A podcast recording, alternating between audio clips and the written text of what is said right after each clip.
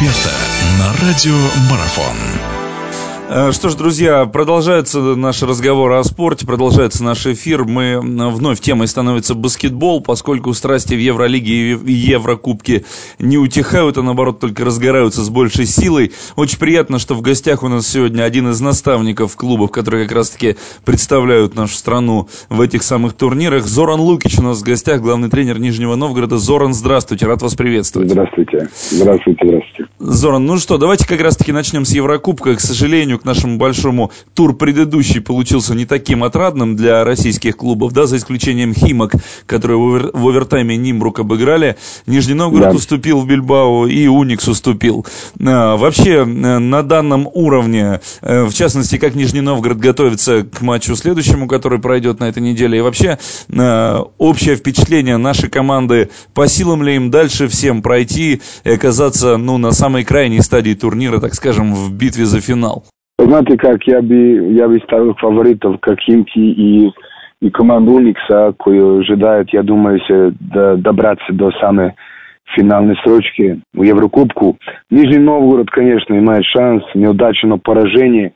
Несколько причин из-за этого, но не надо искать никакого оправдания для этого.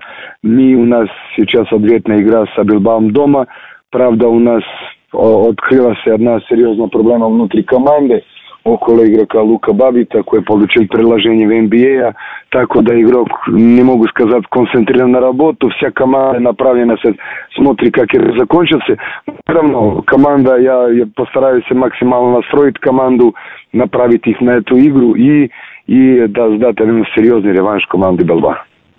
Ну хорошо, мы, естественно, желаем удачи вашему клубу. Что касается Химок и Уникса, есть такое ощущение, что Химки вообще так легко проскакивают, прямо-таки пролетают по этим играм Еврокубка, что называется, по инерции, и у них, в принципе, проблем не будет, как думаете? Знаете как, э, команда Химок готовилась, э, конечно, за, за, до другое соревнование, только хочу сказать, за Евролигу.